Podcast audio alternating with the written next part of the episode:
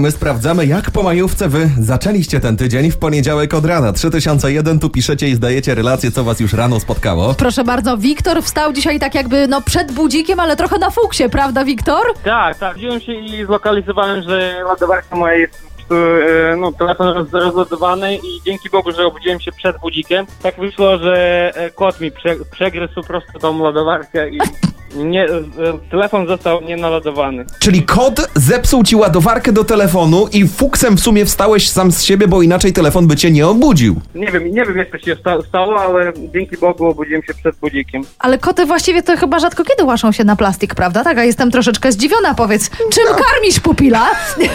No, powiem szczerze, że mój jest po prostu, e, nie wiem, czy uczulony, czy po prostu kocha te ładowarki od iPhone'ów, bo po prostu e, jak jest ładowarka neoriginálna to nie je. Niekde...